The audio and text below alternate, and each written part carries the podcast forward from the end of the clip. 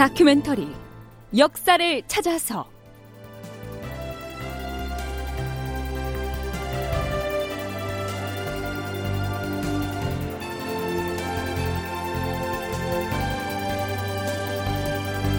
제 888편 조선인 포로 명나라 사신 그리고 풍신수길. 극본 이상락 연출 최홍준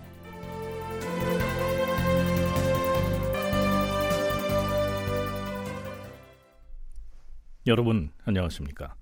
역사를 찾아서의 김석환입니다. 지금 우리는 선조 26년인 1593년에 일본의 포로로 끌려갔다가 탈출을 해온 제만춘이라고 하는 사람의 진술 조서를 살펴보고 있습니다. 그는 잡혀가기 전에 경상우수영의 군관이었지요. 삼도수군 통제사인 이순신이 그를 취조해서 임금인 선조에게 보고한 내용인데요. 제만춘이 이순신에게 진술한 내용 중에서 나고야로 잡혀갔다가 그곳을 탈출한 경위는 지난 시간에 이미 소개를 했습니다. 자, 이제부터는 제만춘이 도요토미 히데요시의 본거지인 나고야 성에서 보고 겪은 일들 중에서 명나라와 일본의 이른바 강화 협상에 관한 내용을 짚어보겠습니다. 너는 명나라 병부 우시랑 송응창이 풍신수길에게 사실을 보냈다는 말을 들었을 텐데 억류돼 있는 동안에 중국의 사실을 본 적이 있느냐? 그렇습니다, 동자사 나리. 그자들이 나고야 성에 들어가서 풍신수길 쪽 사람들하고 만나는 모습을 네가 실제로 목격을 했다는 말이냐? 그렇습니다. 그럼 어디 목격한 바를 말해보라. 지난 5월에 사용제와 서일관 등 명나라 사신 두 사람이 나고야에 왔는데 처음에는 성 바깥 민가에 머물도록 했습니다. 3일간 머문 뒤에 풍신수길은 자신을 보조하는 부하 두 사람을 시켜서 필담으로 혹은 통역을 통하여 이것저것 묻게 하였습니다. 그로부터 다시 며칠이 지난 뒤에야 명나라 사신들을 성 안으로 들어오게 하였습니다. 풍신수길은 6층 누각 위에 거처하면서 부하들을 시켜서 명나라 사신을 접대하게 하였습니다. 외인들은 붉은 비단으로 휘장을 두르고 그 안에 금빛 병풍을 치고는 그 아래에 명나라 사신들을 앉게 하였습니다. 밖에는 시장 바닥처럼 구경꾼들이 모여 있었습니다.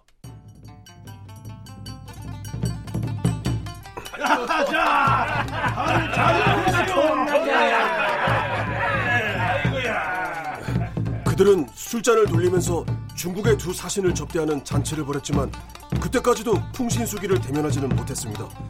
외인들은 한참 동안이나 뜰 안에 가득 모여서 피리를 불면서 광대놀이를 하였습니다.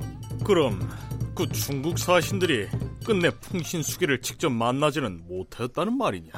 아닙니다. 잔치를 마친 다음에야 비로소 명나라 사신들을 내실 안쪽 객실로 맞아들였습니다. 풍신수길과 그 명나라 사신들이 무슨 얘기를 주고받았는지 들은 바가 있느냐? 소인을 맡아서 돌봐주던 반계라는 사람은 풍신수길 밑에서 글을 쓰는 일을 담당했는데 그가 명나라 사신과 풍신수길이 주고받은 문답을 글로 써 정리하였고 그것을 소인에게 보여주었습니다. 그래서 소인은 나중에 그곳을 빠져나가 조선으로 도망칠 수 있다면 우리 조정에 보고서를 써서 올려야겠다는 생각에 그 내용물을 종이에다 옮겨 적었습니다. 그런데 배를 훔쳐 타고 도망쳐 올 때 그 종이들을 잃어버리고 간신히 몸만 빠져나왔습니다. 제만춘이 직접 보고 왔다는 이 나고야 성은 지금은 그 성터만 남아 있는데요.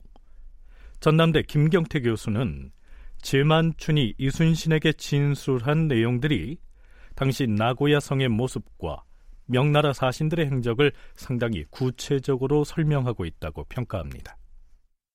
두사절을 나고야성으로 안내하는 모습, 접견하고 하기 전에 안내하는 모습은 지금 나고야성의 임진이라는 당시의 모습을 그린 병풍 그림이 남아 있는데요.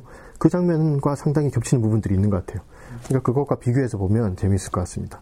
그리고 일본인들 중에서도 히데요시의 어떤 전쟁에 대한 반감을 가진 사람이 많다 이런 증언들이 있는데 이런 건 다른 사료에서도 확인되는 부분입니다. 그러니까 현장의 모습을 담은 사료로서 충분히 참고할 가치가 있다고 생각됩니다.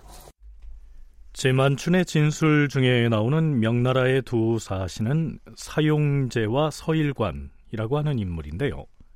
명나라 조정에서 정식으로 파견한 사절이 아니고요. 송응창이 자신의 부하 두 사람을 명나라 사신으로 꾸며서 임의로 파견한 겁니다. 그들이 일본으로 건너가기 전에 선조는 이 두 사람에게 승지를 보내서 이렇게 엄포를 놓기도 했죠. 그대들은 지금 무슨 용무로 어디를 가고자 하는 것인가? 외적의 흉악무도함은 천하 만세가 모두 알고 있는 바이다. 지금 그대들은 중국 사신의 임무를 띠고 위험을 무릅쓰고 흉적의 소굴로 들어가려 하나. 이는 매우 위태로운 일이다. 그대들도 일찍이 이전의 역사에서 보았듯이 중국 사신들이 일본에 갔다가 돌아오지 못한 사람이 여러 명이었다. 더구나 풍신수기는 매우 흉악해서 자기 나라의 임금을 여우나 토끼 사냥하듯 시해한 자인데 그자가 중국 사신을 예를 갖춰 대접할 리가 있겠는가? 더구나 저들은 평양에서 패전하여 잔뜩 독이 올라 있는데 만일 뜻밖의 변고가 생기게 되면 중국의 위신은 개돼지 같은 자들에게 여지없이 손상될 것인데 그대들은 왜 송응창 경략에게 이러한 사정을 극력 진단하여 도모하지 않는 것인가? 선조는 어떻게든 조선에 와 있던 명나라군의 총사령관인 송응창이 그 두 사신을 일본에 파견하는 것을 막아보려고 이렇게 겁을 주었죠. 더구나 선조의 명을 받고 사용제와 서일관을 찾아간 우부승지 이호민은 한술 더 떠서 이렇게 겁박을 합니다. 그대들은 황제의 명을 받고 가는 것이요 아니면 송경력이 보내는 것이요 저... 외적의 우두머리가 그대들이 만약 천자의 명을 받지 않고 송경력의 말만 듣고서 왔다는 사실을 알면 즉시 잡아가두고 욕을 보일 터인데 그땐 어떻게 하겠소? 불길이 맹렬히 타오를 때 뛰어들면 소나무도 잣나무도 가리지 않고 타버린다는 사실을 그대들은 정녕 모르시오. 어, 저그 그, 그 점은 우리들도 잘 알고 있소이다. 우리에겐 죽음만 있을지라도 이 길을 가야만 하오. 우리 두 사람은 서른일곱 동갑내기이고 우리들의 어머니도 서로 동갑이요. 우리는 둘 다 자식이 없어요. 에? 살아서 돌아오면 천운이겠으나 죽음을 당하게 되면 다시는 노모를 뵙지 못할 것이요. 자, 지금 나고야 성에서 풍신수기를 만나고 있는 그 두 사신이 바로 그렇게 떠났던 것이죠. 순천향대 이순신 연구소 제장명 소장은 일본군이 한성에서 퇴각하면서 송응창의 이 강화 교섭 제안을 받아들일 수밖에 없었던 배경을 이렇게 설명하고 있습니다. 사실 일본군이 이때 한성에 철수한 것은 이 강화 교섭에 따른 게 아니라 사실상 군량이 없으니까 군수 물자가 너무 부족했어요. 그러다 보니까 더 이상 한성을 고소하는 게 불가능했기 때문에 도요토미의 사전 승인을 받아서 전략적으로 철수한 겁니다. 그래서 일본 입장에서는 이런 거기 때문에 한성회담에서 명나라 측에 제시했던 조선의 두 왕자와 대신을 송환한다는 약속을 지키지 않습니다. 이거는 이거는 이제 그냥 전략적 철수니까 그냥 철수하는 겁니다. 그래서 이제 사용자와 서일관은 이게 이제 일본의 그 삼봉행 뭐 이시다니 마시다 오사니 이런 사람들하고 고니시와 함께 일본으로 가가지고 1593년 5월 중순에 예, 도이토미가 머물고 있던 큐슈의 그 나고야성에 도착을 합니다.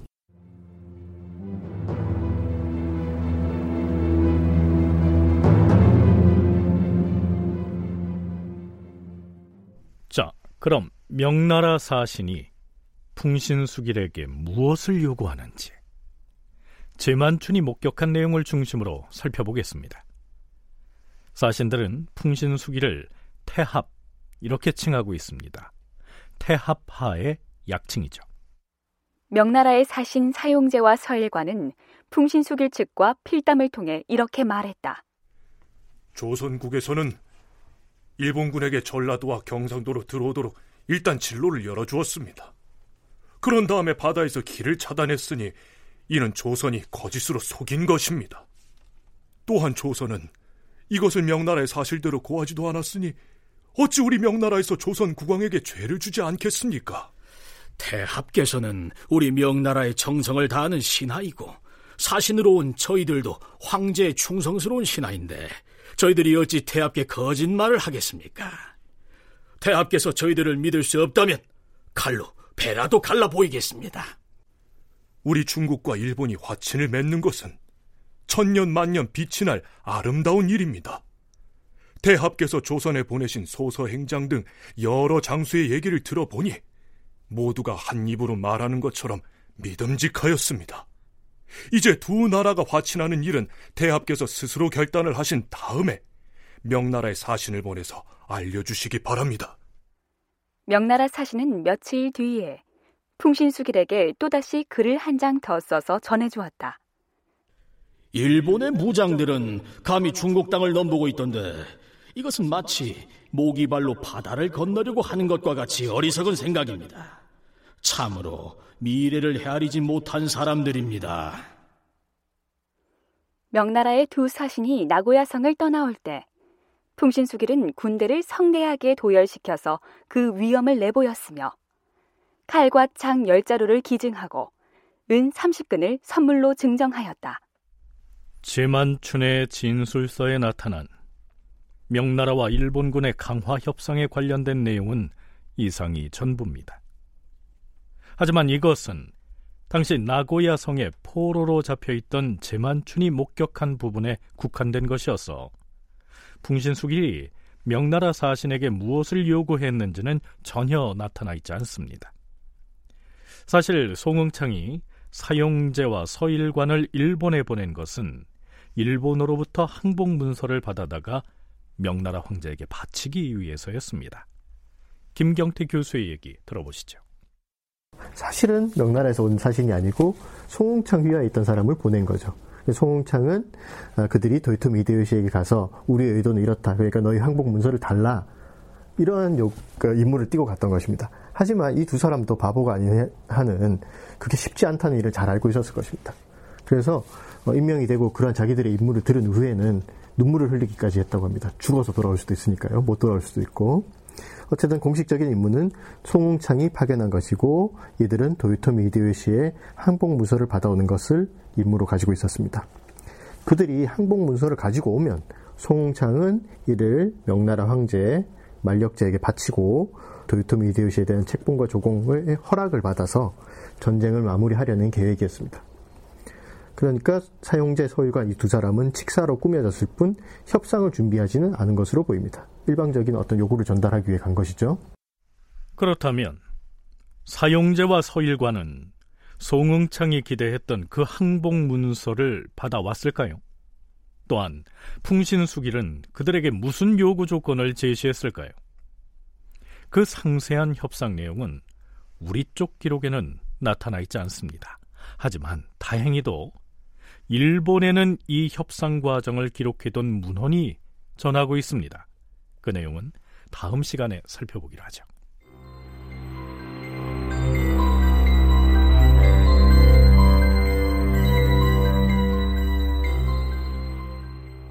자, 그럼 다시 이순신이 제만춘을 취조하는 장면으로 돌아갑니다.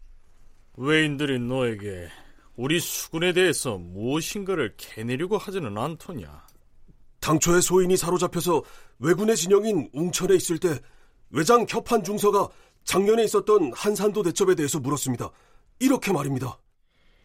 임진년 7월 한산도에서 큰 전투가 벌어졌을 때 너도 응당 조선의 함선에 타고 있었을 것이다. 그때 너희 조선군이 노획한 우리 일본의 조총과 칼과 가못은 모두 얼마나 되느냐? 하... 그래서 뭐라 대답했느냐? 소인은 잘 모르겠다고 말했습니다. 그런데 나고야 성의 반계라는 사람 집에 반년 동안 거주하는 중에 우연히 그 집에서 군사에 관한 문서를 본 적이 있습니다. 그 문서에는 바로 그 협한 중서라는 장수가 기록한 내용이 보였습니다.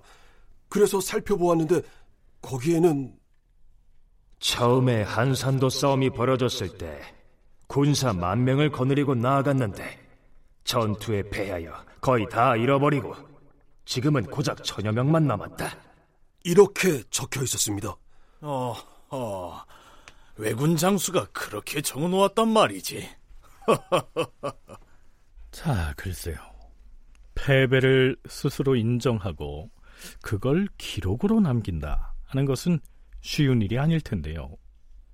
당시 전투에 참가했던 일본군 장수가 그렇게 적어 놨다고 하니 임진왜란 초기에 벌어졌던 한산도 해전에서 이순신이 대첩을 거두었다는 사실은 적군 장수의 기록만으로도 증명이 된 셈이죠.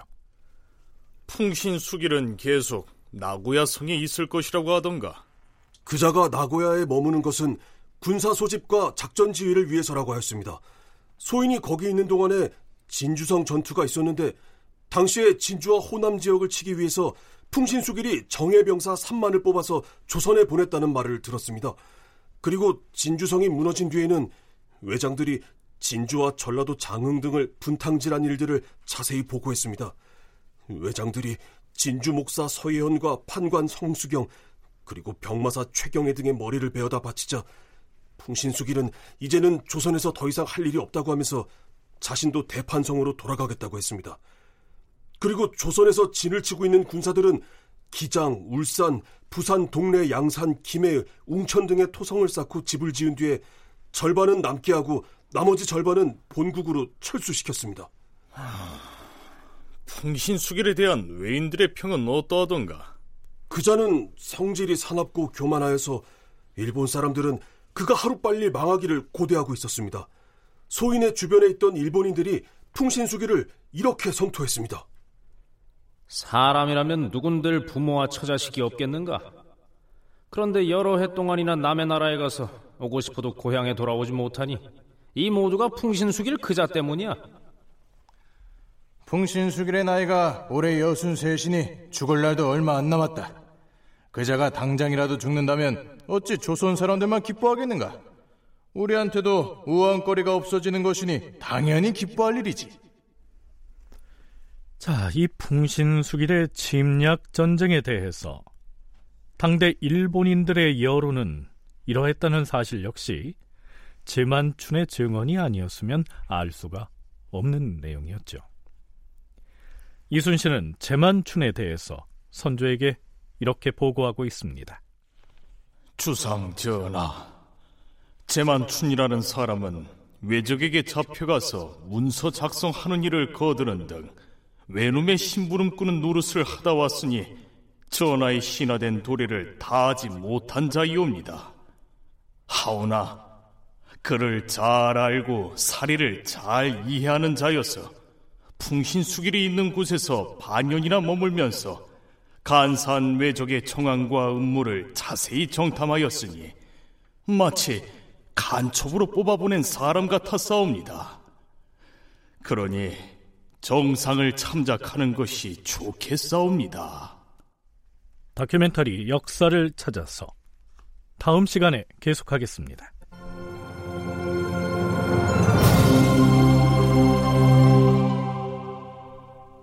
출연 석승훈, 박주광, 나은혁, 황원종, 이명상, 김희승, 김용석, 서정익, 장지민 해설 김석환 음악 박복규 효과 신철승 김성필 기술 송민아